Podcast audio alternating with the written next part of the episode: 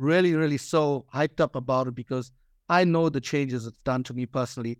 And by me sitting with all of this knowledge makes me a, a person that's being a bit selfish. So I want to take all of this knowledge and share it with as many people as possible and help them to live better lives as well. Welcome to the Phase 4 podcast, inspired by Vishen Lakhiani and Ajit Nawalkar, co founders of EverCoach, a division of Mindvalley. In this podcast, we speak to coaches and creatives about where they were, where they are, and where they are going. This is the intersection of what we focus on expands, and your story is your superpower.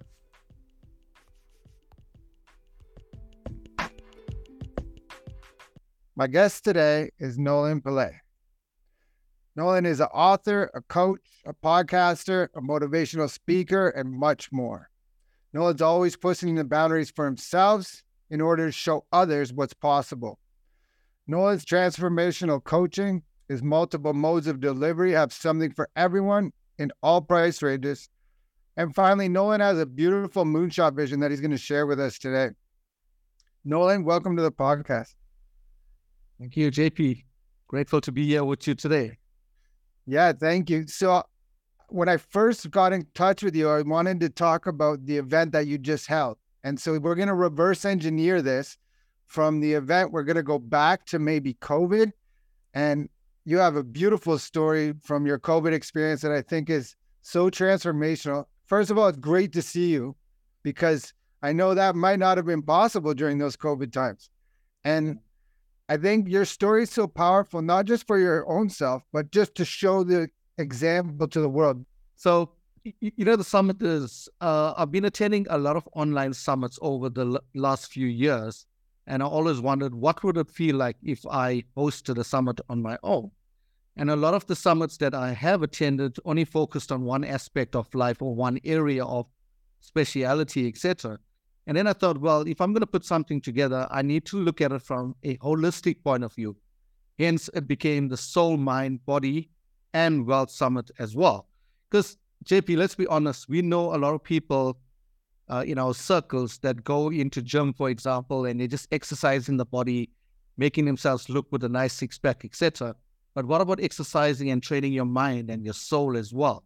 So when I looked at all of this, I said, well, here's an opportunity to get speakers in each category to come and share what they've learned over the years with the audience that we had.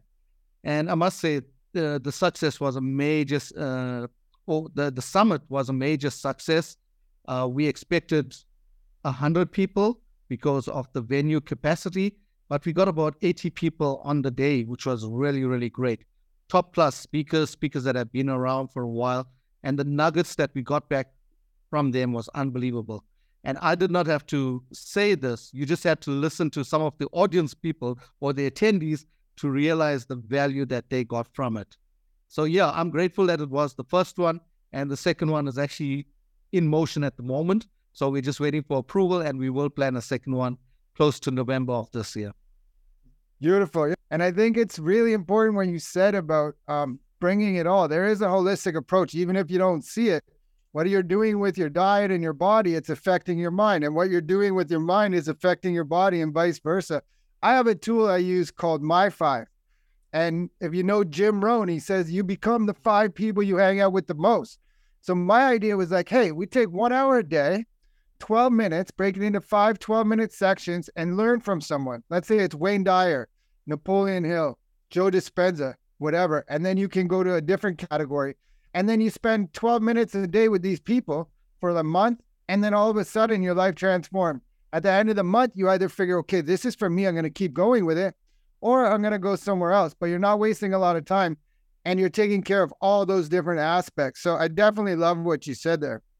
And so another thing is the finance. I think a lot of times in this space, we talk about body, mind, spirit but we don't talk about the finance and it's a part of it right how can you deliver such value and keep going if you're not making any money you can't exactly and and it, it is really you you're absolutely right it's an important aspect because without finances let's be honest we won't be able we won't have the opportunity to be talking to each other today because without finances we won't have this internet connection or the laptop or these tools that we have with us So finances are really important, no matter which way you look at it. Yeah, for sure. And then one other point in that was about the body, mind, spirit. Like we have to have a plan, all of us, for our body, our mind, and spirit. And so if you're just starting out, start with one thing. Pick one thing for each of those categories. If you're more advanced or intermediate, maybe five. And if you're advanced, do 10 different things. So I personally have a plan every day that I know, okay, I got to do these few things for my mind, these few things for my body. And then what happens is it allows you to serve so much more people because there's still the same 24 hours in a day, but you took a bit of time for yourself at the beginning to do all these things and it frees you up to just, okay, here I am. How can I serve? Absolutely. Self care is so important, right? And everything that you mentioned is all about self care. And think, and you, you rightfully said we have 24 hours in a day. It's not going to take you a whole lot of time just to focus on yourself because we normally, as humans, we tend to worry about others and help others throughout the day, but we're not making time or that time for ourselves as well. So that's a critical part. And I've learned that along the way. I've always been a people pleaser, you know, making sure everyone else is fine. But then as I grew and mature, I realized, but what about Nolan? Who is taking care of Nolan's well being? Because if Nolan's well being is not intact, how is Nolan going to serve? Right. Yeah, that's perfect. And you kind of talk about this in your book that we'll get to, but it's like I live by the, this is a, your quote. I live by the belief that every day of mine must be better than the last day, which allows me to improve in many ways. And part of the idea I believe there is that it's not a competition. You're not comparing yourself to everyone else. You're just comparing yourself to yourself before. It's a. Can you expand on that? Yeah, no, it's, it's absolutely. So the, the way I do it is when I do wake up in the morning, I always try to remember or recall the previous day and see where I actually slipped up or made a mistake or even the positives that I went through. And especially with anything that comes up like a negative thought, I'll question myself and ask myself, so what caused this negative thought to come? Was I watching something on social media? Or did somebody pass a comment or criticism or something like that? And then I ask myself, so how can you avoid it this time? Or how can you today, when that thought does come into place, how can you just remove it immediately from your mind? Because that's quite important. The moment we hang on to that negative thought for a long time, it goes and gets implanted in our subconscious mind and then it starts showing with our behavior. So, for example, if I had watched something negative on Instagram and it's still in that subconscious mind, the next day I'm going to go back and say, but that was interesting. Let me go back to it. And before you, you realize it, you wasted like five, ten minutes of your time that could be used for something else. So when I say always try to be better than yourself, and I'll read this quote to you. I learned from the late legend Bob Proctor. Uh, he actually said it in one of uh, the lessons I did. He says, "Amateurs compete, professionals create." Beautiful. So read, wow. amateurs create. Uh, amateurs compete, professionals create. And that was so profound because it allowed me to realize that wherever you are, always try to compete with yourself. And he used the example of Tiger Woods, and he says Tiger Woods had to change his swing twice to be better than himself, not be better than any of the other golfers. Likewise, in life, if we start understanding ourselves and see where we can improve the next day and work towards that, of course, we will improve. And I'm actually living testimony to that, JP. My life, the way I, am living it now, has never always been like this, and I'm continuing to grow. I've also been this character who was also having bad habits, uh, negative habits, etc. But I grew past it because I really want to be a better person. I want to continue to be a better person because when people look at me, they must realize that, okay, this guy is trying to be a good human. Can we not try and do the same? with our lives as well, not necessarily compete with Nolan, but compete with themselves and become better. So that's what I try as much as possible to portray out there. Yeah, that's beautiful to be the light in a sometimes dark world. So you started that whole thing by talking about how you kind of reflect on your last day. And what I love is you didn't just say, What did I do good? And let's do more of that. You said, What did I do bad? Where did I fall from grace? And how can I change that next time? And so that's the idea there is to shorten the refractory period, right? If you do get in a negative loop or a negative spiral, it happens to everybody, right? And sometimes there is such subconscious beliefs that you might see something you have no idea why you're feeling that way. It's something that happened to you when you were three years old, But exactly. The idea is to say what to question it. Why is this there? And bring it to the surface. And just like the monster under the bed or in the closet, once you turn the light on, it it disappears. So you're the light, and I love it. And then another part of that you said was habits, right? So you're talking about going into the subconscious. And this is what habits are so important. You do the same thing every day and you might not want to do it, right? You wake up and do some push ups, do some sit ups, whatever. You might not want to do that every day, but by doing it every day, it becomes a habit. And then what happens? It becomes part of your subconscious. So you just roll out of bed and do it without even thinking about it. Automatically, exactly. And that's what you want to do, right? And interestingly, while you're talking about habits, you know, to, to your listeners out there as well, a habit is not formed overnight. Uh, when I was doing my research, it takes, I think, about 87 days or 90 days to create a new positive habit and break that old bad habit. So, you know, if you're trying and it doesn't work for the first week, keep trying. Don't stop. Eventually, it'll become a habit where, like JP says, it's automatic. I love it. So 21 days, I've heard. I heard other people say 66 days. I personally use 90 days. I have a tool called the N90 protocol and what I'll do is, what are four things? List the top four things you want to work on in the next year. And then we make the list. And then what's the most important thing? We're only working on that one thing for 90 days. Everything else will come later. Absolutely. Um, maybe can you we can jump into your book and like, man, I'm so happy to see your face today because when I was reading your book, I'm like, oh, did somebody write this after? We don't know, right? I knew I knew already, but yeah, it it was a scary point. So I think it's so important that you wrote the book when you did instead of just waiting till years later because it was still happening. And you can see looking back now, man, it's still going through this as COVID. And um, that, like, that book probably helped people at the time that, and maybe people you don't even know, that it would help people just, okay, like one thing you said is this too shall pass. And just the whole idea of fighting back and the tools that you use are amazing. So, can you speak to that, please? Sure. Uh so it started, uh, you know, I, I, never knew I had COVID. I I, or, I didn't believe in COVID. Uh, I still have this kind of misbelief of COVID, I have to be honest. But you know, you know, when it hit me, I remember the day clearly. I was out for a, a slash walk with my wife, and I said to her, "I'm tasting chemicals on my lips." And because I live very close to the airport, I thought, you know, normally the planes are landing, they dump the fuel. So I thought this is still li- lingering in the air and it could have got onto my lips. So I came home, I was still fine. And for the next eight days, I said to myself, I'm still fine. Up until that last day when my family saw me outside, kind of crouched like this, and I wasn't eating by that time. Uh, I couldn't even manage to brush my teeth properly. And they said, Well, there's something serious wrong with this guy. So immediately they rushed me to the hospital. I get to casualty. The doctor looks at me, he looks at them, and he shakes his head, almost like saying, This guy is not going to make it. Uh, so when they looked at my oxygen levels, I was at 58% at the time. And I could still converse, I could still speak, but with a stutter. And I said to my wife and my son who were there at the time, I said, Don't worry, I will walk out from here. I will get out of it. And I think this is such an important point for the listeners is making that decision to get through whatever you're going through at that point. I don't think if I made that decision to say, that I'm going to walk out from here, I would have been able to get out of that hospital. If I went in with the with the like a victim mentality or self pity mindset, it would have been much more challenging and much more difficult to get out of it.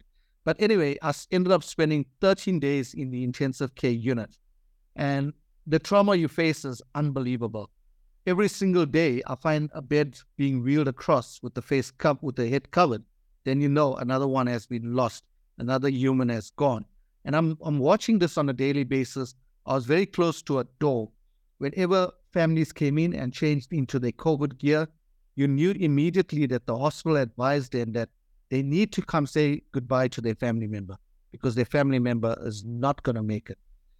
So I'm looking at all of this and I'm thinking to myself, how are you going to fight this, Nolan? Uh, you know, how are you going to get through it? And funny enough, being a person with a strong mindset and all, of course being human at the same time, on day six of my journey, I gave up. I got in touch with my family, and this was after a doctor had passed on. There was a doctor opposite me, and he was pulling out all these cords. He was on a ventilator. He was pulling out all these cords and saying to the nurses he wants to die. Now imagine this is a doctor who should be saving lives, is calling out to die. And I'm watching this, I'm watching some operations happen close by because that COVID ward that I was in, the ICU, had been turned into a place where they were doing small operations, putting troops through people's throat just to allow them to breathe. That's how bad it was. But when I saw this in that evening, everything went fine. I went to bed and I woke up the next morning and I looked at the bed and it was empty. And I asked them, Where's the doctor? They said he passed. I broke down. I still have goosebumps, you know, relating this to you. And I got in touch with my family and I said to them, I can't do this anymore. And they motivated me and they said to me, No, you got to fight this. You made a decision, you made a promise to get out of it. I still did not want to hear anything until my daughter did something very special. And it's something I carry with me. It's even in my pocket as we speak as well. Uh, this is my goal card. This is a goal card with all the goals that I have still to achieve in life. And she said to me, Don't forget what your purpose is. And that he told me, that purpose statement. Immediately, I had to snap out of that victim mindset, that self pity mindset, and focus on how I'm going to get out of here. I upped my meditation. I upped my affirmations. You know, uh, in Mindvalley, I did the three C's healing technique. I started doubling up on that. I started focusing so much on it. I was praying. I was getting prayer uh, videos and rituals from every single religion. Me being a Hindu, I accepted everything like I do today because I don't see, I, I see religion as a positive. That does not matter what religion it is, it's still a prayer people are making the time to pray for you. You must make the time to listen to what they're actually sending to you. So, up all of that, my gratitude started to increase. I was grateful for the fact that I had nurses and doctors that were treating me like a baby. I could not use the bathroom, but they were there, you know, wiping my behind. I mean, at that age, at, at the point I was turning 50, imagine getting close to 50 and people are doing things for you. You lose your, you, you lose your independence and you still have to just be grateful that there are people there to do it. So during this time as well, uh, the story of the book uh, started at day eight or day seven. I, I did a video to encourage other people out there who were kind of skeptical about COVID. And I said to them, no matter what, just take care of your health. Make sure you're eating right, you're having a lot of liquids. And in that video, it was broken up in snippets of about 50 seconds because I could barely speak. I could only hold my breath for that long. And I did it and I released it onto social media. And there were two ladies that came to me and said, But Nolan, the world needs to hear your story. And at this point, I've never been an author. I've never been a writer except writing essays in school. And I, I, I thought to myself, no, I can't do this. So when I did get eventually, so I, I upped my visualization techniques as well.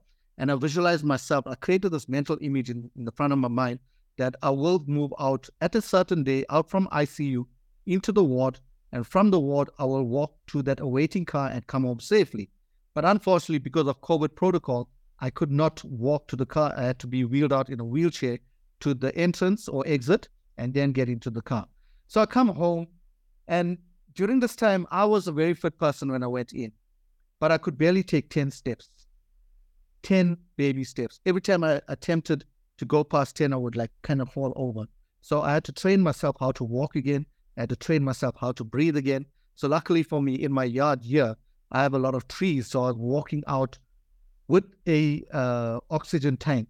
They gave me the, one of the conditions was I come and be on this oxygen tank for a, a period of 30 days.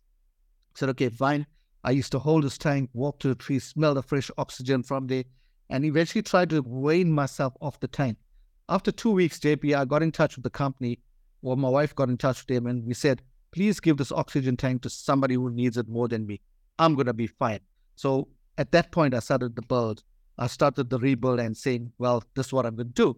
I got out, I started making notes. I said, well, why not take turn that painful phase of my life into a success story and become a first time author?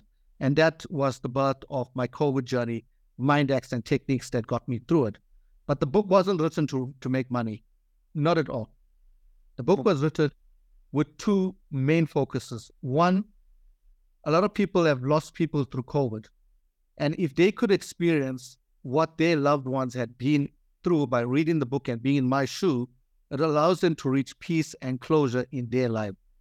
And the second one was to share mind hacks and techniques with people, not only for COVID, for any single obstacle that they face, to see the obstacle as an opportunity to grow through it, not just go through it as well. So that was a key message that came out from from that book. And I'm so grateful that I was able to write it and it's touched a lot of people. The feedback I've got to date is unbelievable. People are really appreciating the fact that, you know, I made the time to share the journey with them as well. Yeah, it's important. And it what another a part of that that's really important is that you were skeptical at first of it. Like and you said even still you're kind of right, but that this is happening as well. And so it's such a beautiful idea. And that part you were talking about where you had to stop recording because you couldn't breathe. The quote from the book is I have to record in snippets because you're breathless, right? You can't speak. The fact that you say, I am fighting for my life, but I am not going to die this way because I have too much to live for. And when I read that, man, I, you're talking about goosebumps. I'm getting goosebumps just reading that right now.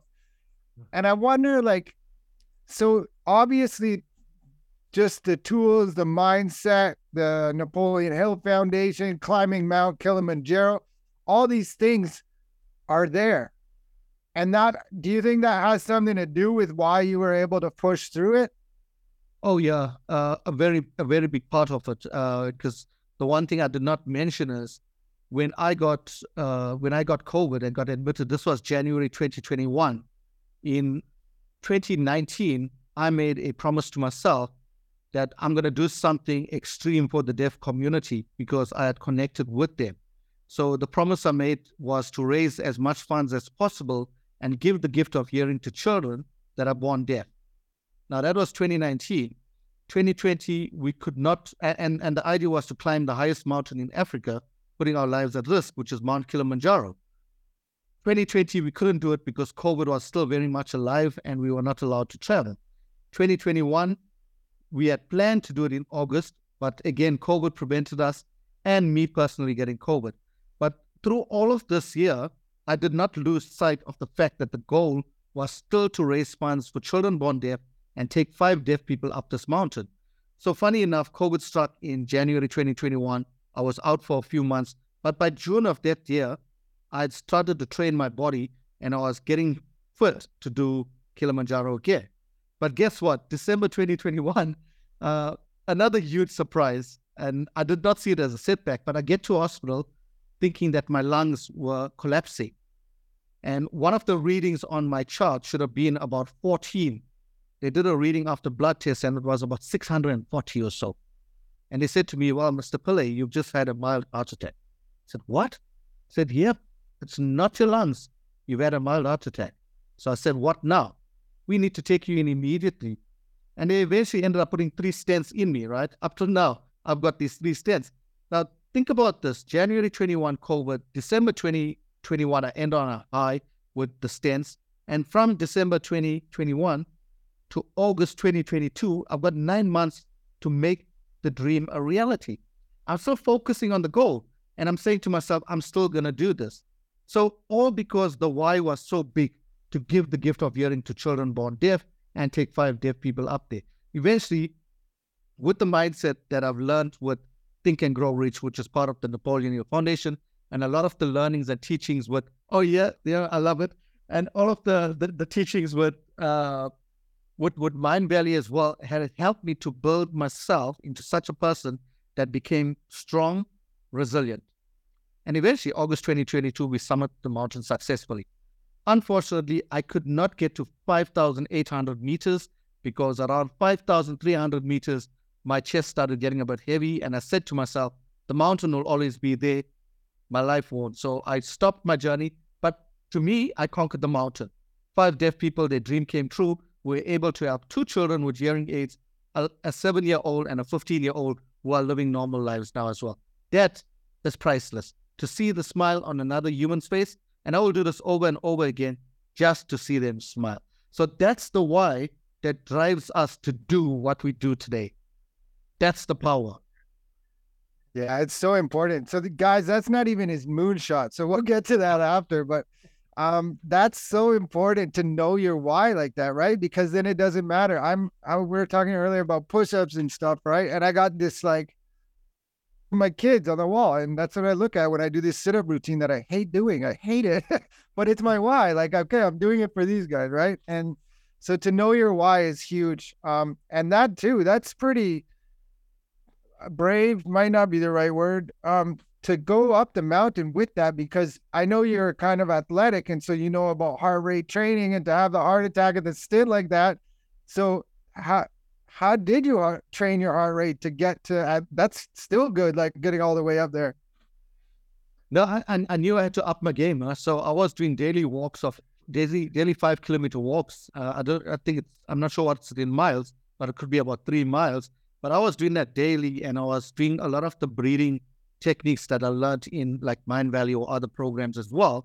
And I just decided to up my game. And it's a major plus because prior to this, I would not have made the attempt to learn how to breathe, right? Because we take it as as for granted that we just breathe as we are. But learning these techniques are like so powerful. So I was doing a lot of that. I started changing my my eating habits. Uh, I've never, I don't think I've been a bad eater, but I started having a lot of protein and a lot of the good things in life that could keep my energy levels at a high and still pushing on to make sure that you know what you what you said you're gonna do, you make sure that you do achieve it. So it does change. You got to change your lifestyle at some point, and you're not changing your lifestyle just because you feel like you're changing it because you want to look better. Like you said, you got pictures of your kids on the wall, and you want to make sure that you can play with them as old as you get.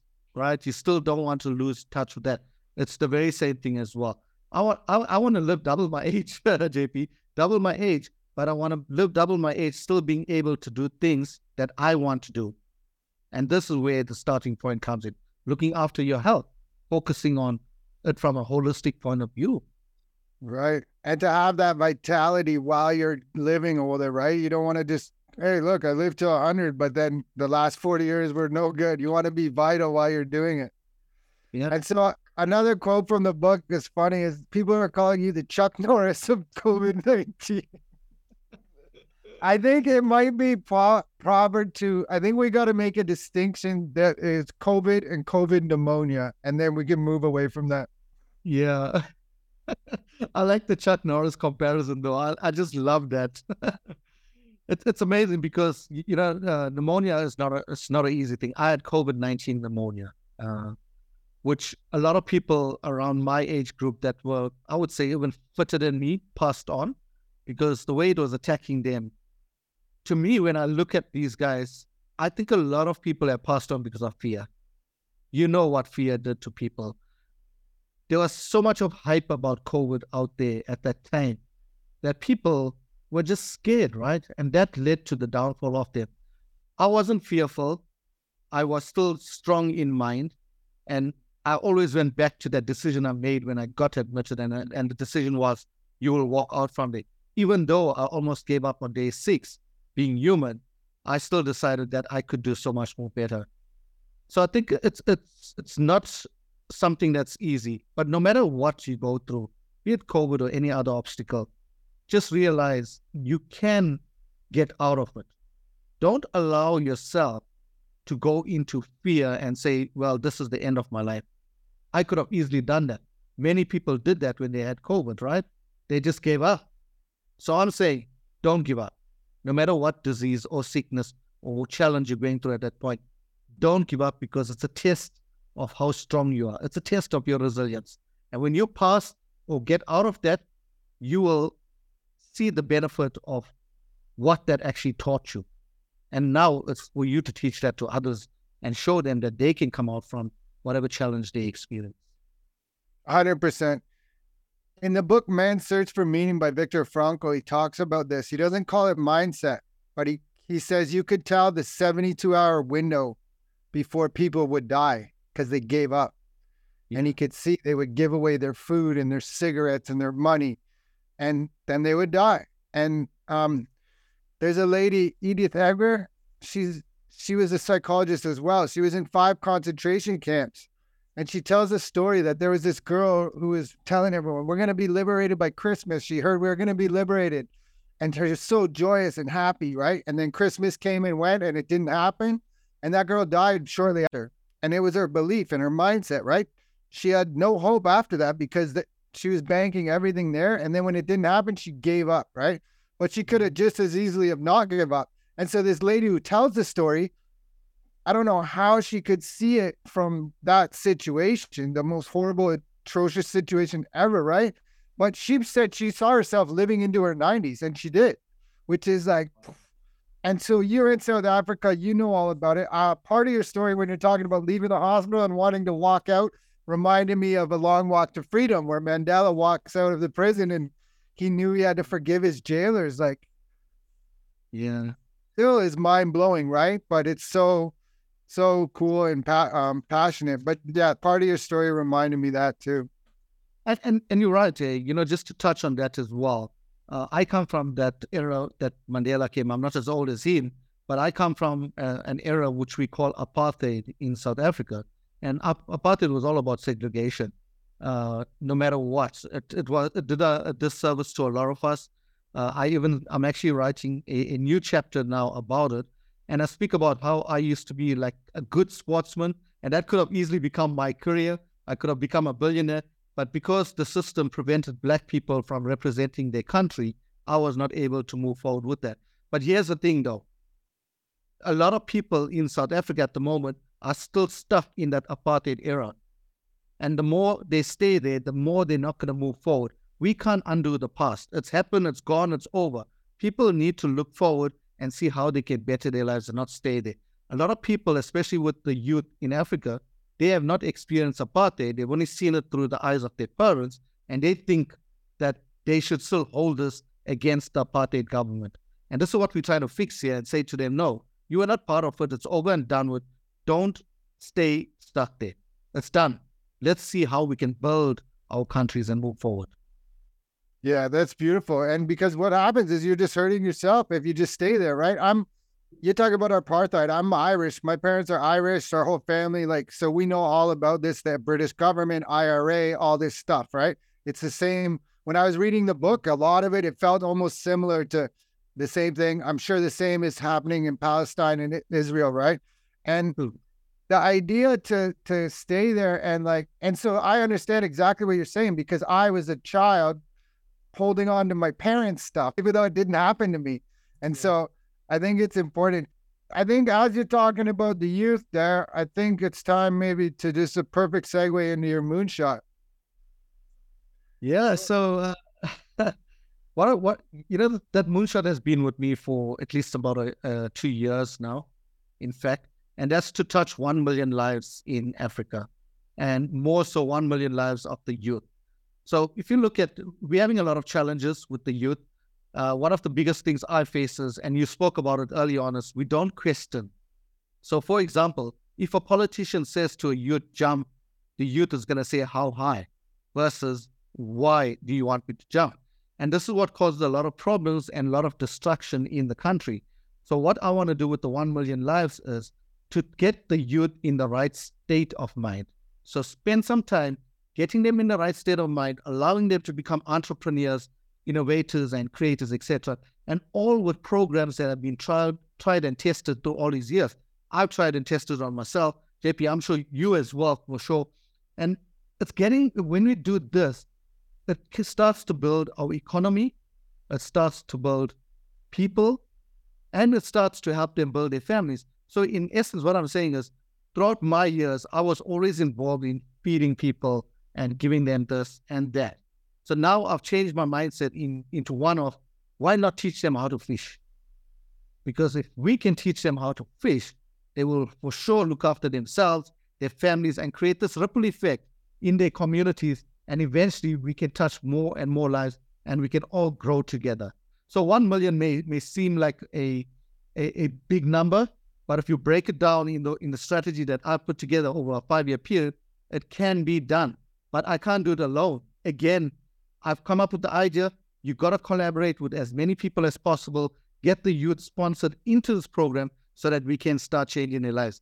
And luckily for me, well, not luckily for me, I was actually manifesting this from last year, uh, January. I've been manifesting to become a partner to the Napoleon Hill Foundation. because I believe so much in the book Think and Grow Rich. Uh, you know, with Bob Proctor's teachings, with what you have in your hand as well. This is gold. You know the principles in their work, but it only works if you work it. You can't just read the book and not apply that knowledge.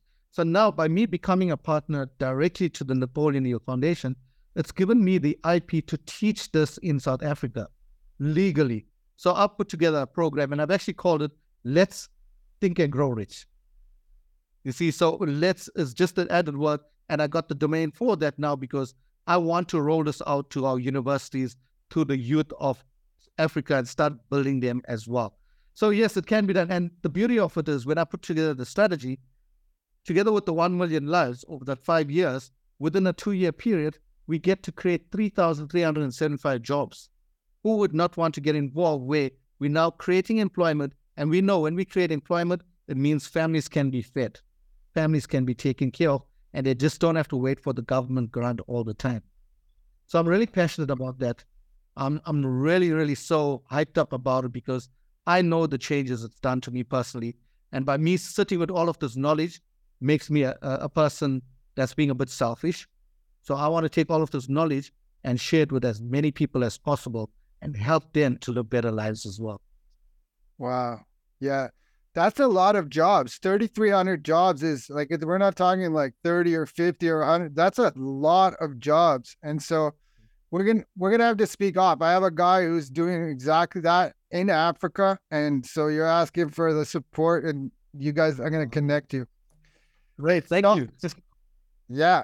I want to read the moonshot because I think it just um, so a lot of coaches, creatives listen to this. I think for anyone out there, we talk about the three MIQs and contributing. And so to get your moonshot in order, to maybe hear Nolan's moonshot will help you kind of just figure out, oh, this is what a moonshot is, and this is how I can get my why way out there. And before I do that, even you that's your why you said you started uh, we can't just go about feeding people anymore that's what we wanted but we got to go way bigger but circles right back you create 3300 jobs and then all of a sudden you're feeding everybody right like so it's like both of it but the moonshot says this is my moonshot transform 1 million lives in africa starting with their teens and young adults by enhancing their mindsets and thought processes through our coaching and personal mastery programs which is beautifully, right? It's really clear.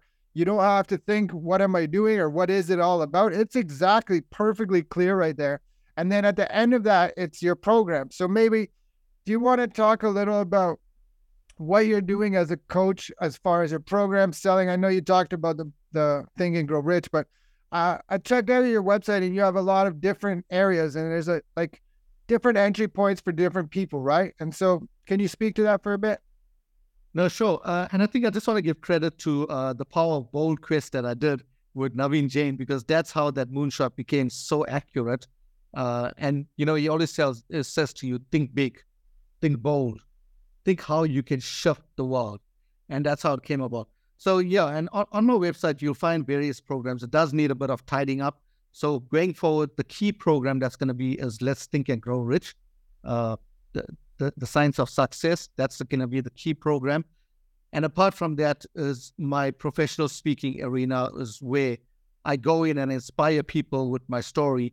And it's not only sharing my story. Nobody wants to listen to a self-pity story all the time. People want to know what are the tools and nuggets they can learn from their own stories. So I kind of teach them how they can extract that from their personal stories as well. So the, the two key focus areas are that it's the professional speaking, the coaching slash training, and that's from my my company Straight Talk with Nolan from a profits point of view. Uh, I'm not sure if I did mention that I do have a non-profit leg as well. Uh, no, so the non-profit is uh, is all about climbing Kilimanjaro, and that's called "Be the Best Version of Yourself." Now, with the non-profit, it was created just to serve humanity, because I believe in in completing the circle of giving and receiving. Therefore, you have both the legs. So yeah, that's that's it about my company. Going forward, I've streamlined it in such a way that even with coaching, it's not going to be the one-on-one coaching anymore. It's going to be group coaching so that we can touch more lives much more quicker as well. Yeah, that's beautiful. And the nonprofit, the giving back, that whole idea is huge. Um, I don't know if you know my story. I know my listeners are probably sick of hearing it, but man, still, yeah, I will. So the story has changed now, but the old story, um, I went through a decade of hell. I have a tumor in my spine. I have chronic pain. Couldn't breathe, laugh, cough, sneeze without pain. So it's not like we're just not being able to go on trips or go run around. There's just n- things that we don't even think about breathing, laughing, right? Without chronic pain. And I was taking like 33 pills a day. And so, yeah. And, and I know how you feel about medication, and I feel the same way now. Um, and so at the point, I was just giving away my power to the doctors. I didn't know any better. This guy's a doctor. He must know what he's talking about, right? He does this all day long for 50 years. Um, and then maybe in early 2019, something happened. I kind of just said, you know what? My son's turning five. I haven't been doing anything really to help him. I'm not doing this for the rest of his life. He deserves better. And I probably found this book pretty early on, Think and Grow Rich. And I read it about, it's the most read book I have, the most highlighted book I have. And so that was my story. And then as I started learning all these tools that we have from Mindvalley and mindset and body and everything like this, I just completely changed. I'm not sure if you're aware of Joe Dispenza. He says yeah. the person your personality creates your personal reality. So my personality, I'm like, hey, that's so true, man. I'm a miserable person and it's creating my environment. And so, kind of like the Carl Jung theory, where you have to kill the old self to get to the new self. That's what I did. I started to change. So now the story's changed, and and I was in a mobility scooter at this point. You're talking 2017, 18. I'm in a mobility scooter, can't do nothing. Couple months ago, I just ran a marathon, and so now the story's changed. It's called Rise, from mobility scooter to marathon, and the same idea, right? It's how do you share with other people how do you inspire and light the world? But more so is the focus. So, what happened when I stopped focusing on my own pain? I started getting rid of the pills, focusing on, okay, this son deserves better. Then I started donating blood. That was the first thing. I wanted abundance. I didn't know how to create it. I said, well, we all have blood. Let's give blood. We can create it. It'll come back. I help somebody else. And that just spiraled into like um, community support for a nonprofit. And so now I give um, I I, I facilitate a group for chronic pain on um, and anxiety, right? And so some of these people are stuck. Some of them haven't even left their house since COVID, and they're still afraid of it, right? Yeah. And so this where like I'm saying, okay, like I got to be the light.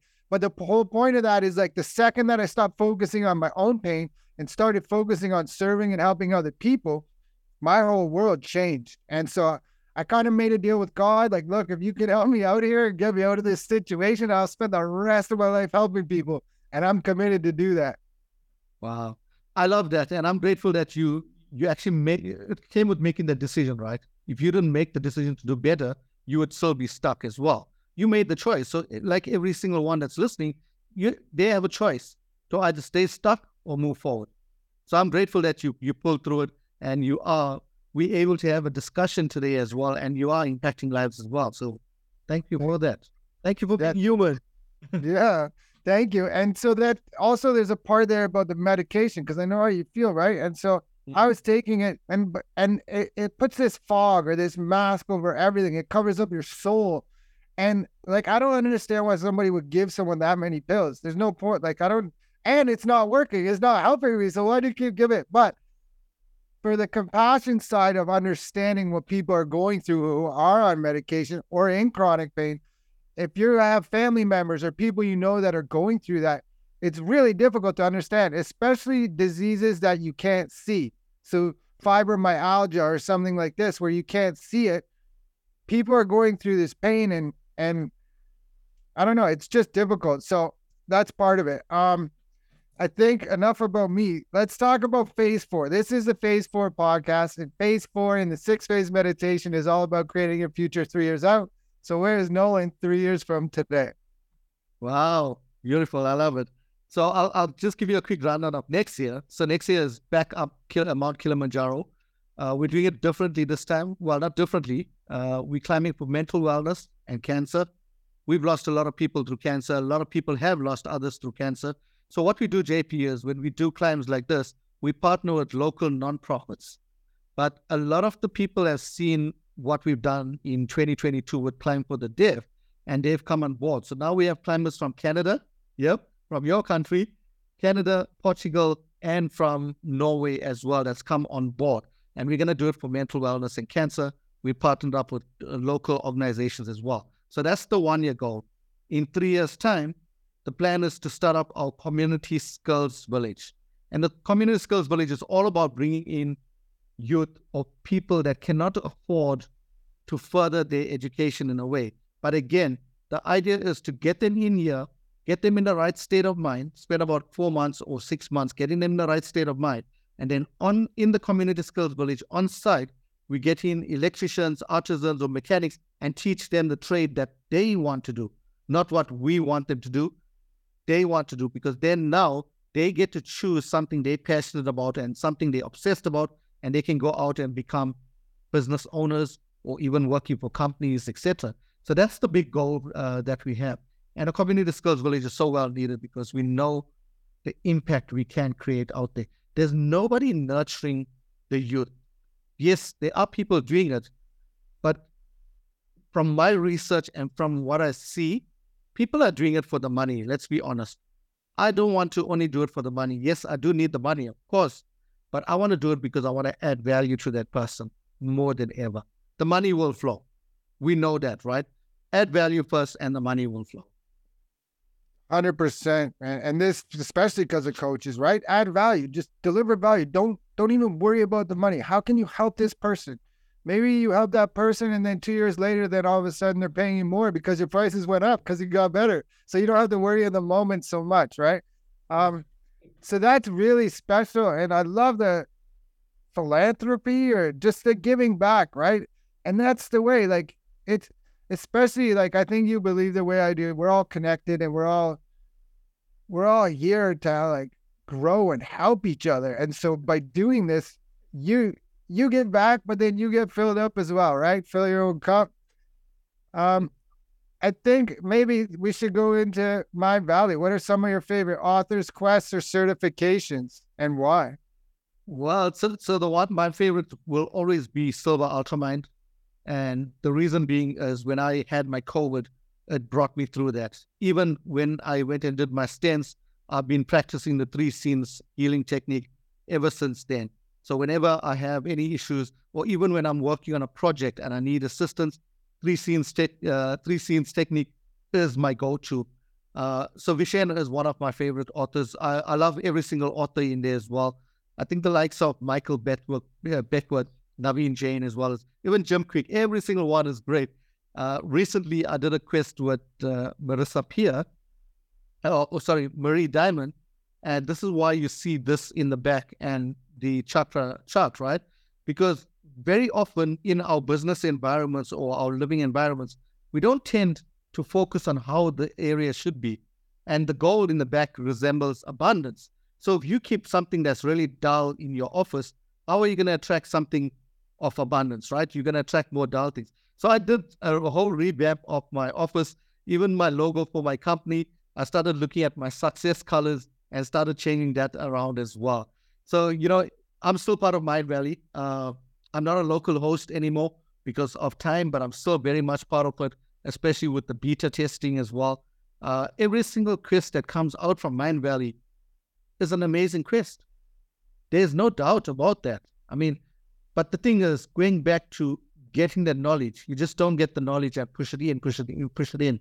You need to take it and apply it. You know, the saying goes, applied knowledge is much more powerful than just listening and reading things. Right. Yeah, if you don't use it, it's just a philosophy, right? If you put it the action, then it works and it does work and it stacks. And there's something that happens that's beautiful about growth. There's this exponential growth period where you plan your your goals and you re- work towards them, you chip away at it and you reach your goals, but other things that you didn't expect to happen along the way happen and things that you didn't see or someone you didn't know or just you learned some new piece of information that you didn't account for and then all of a sudden that growth starts to go straight up and it's just like wow you look over your shoulder you're like wow but as far as the feng shui and Marie Diamond, I'm 100% with you. At one point, when before I, I learned this around 2019, I used to have my desk in this little corner facing the wall and it was dark. And now it's like, no, not doing that. So yeah, I definitely like, I love it. And like you said, all those Mindvalley quests, that's a tough question, right? Because they're all so good. Uh, Vishen is really good. The Be Extraordinary, super. And uh, I think maybe as we start to wind down, if this resonates with you and you like it, maybe like it, share, follow, share with a friend. Um, and if you're a coach and you think you have a compelling story, get in touch with me. We'll get you on the show. And so, before I ask my final question, Nolan, is there anything that you want to share about yourself, your business, your personal life, anything, books, whatever that we didn't get to that maybe you could share? Yeah, no, sure. Thank you for that, uh, JP. Really appreciate it. And I, I think one of my my well, really impactful moments for 2023. Uh, recently, we we did a book. We co-authored a book called uh, "Ignite Your Faith," and we became oh, I became an international best-selling author together with my co-authors in four countries within 24 hours in five categories. So that was a major accomplishment for me. I mean, if you look at my writing journey that started only in 2021, late 2021 till now. So whoever is thinking about writing a book, don't think anymore. Just go and do it. And if you'd like to get in touch with me, if you're looking for a speaker, an inspirational speaker, or even a coach and a trainer, you can get in touch with me. It's Nolan at nolanpillay360.com. My website is nolanpillay360.com. And you may wonder why there's a 360. If you look at life, life is not just up to 90 degrees. You got to complete that circle. And funny enough, when the 360 got presented to me, I jumped at the opportunity because nolanpillay.com was taken. So I said, why not make it nolanpillay360.com? I would love to get in touch with you. I would love to come and even speak at your events or coach you or just help you and share my story as well. You know, like JP says as well, back in the day, we did not have mentors or coaches or guides. But in today's lifestyle or hectic world that we live in, you do need coaches. And don't see a coach as somebody uh, that's there because you got a problem in your life. No, your coach is just your guide. Think about the sporting teams out there. Why do we have coaches? It's to guide people, to allow people to be accountable to somebody for their own success. That's the most important thing. And the last thing I want to say is before you ask your last question, you know, when I was doing uh, thinking into results with Bob Proctor a couple of years ago, he said to me, when you look back wherever you are now, when you look back on how far you you've grown, you would need a magnifying glass to see the growth. And that is potent, JP. That is wow. potent. I look back now, I can't really get to grips as to how much I've grown, but I know I've grown and I'm just gonna grow and grow and grow. And I don't want to grow alone. I want to grow with others. Beautiful. So you stole my last question. Is usually like where can people reach you? So that's okay though. Um, I, there's a lot of Toronto connections. I don't know if you know Robin Sharma, but Bob Proctor is in Toronto all the time back in the day. Robin Sharma's here. As we were talking about vision, and I was saying how I went to the Be Extraordinary event, that was in Toronto. And there was a lady there who had a book series called Ignite. And so she came, yeah, yeah. So she was there. What's her name? J- JB Owen.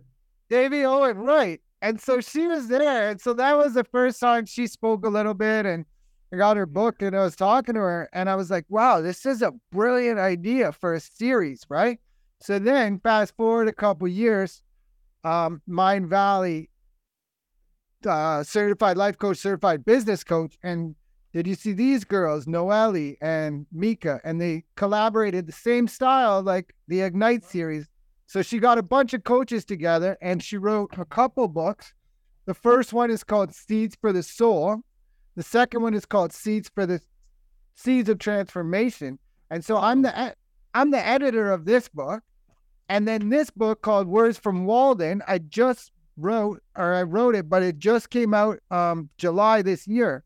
And so circling back 360 style, this all happened because I went to the Be Extraordinary event in Toronto, saw JB Owen doing the Ignite series. And then when this came along, I was like, oh, yeah, I know all about this collaboration thing. Let's do it. Yeah. so, yeah.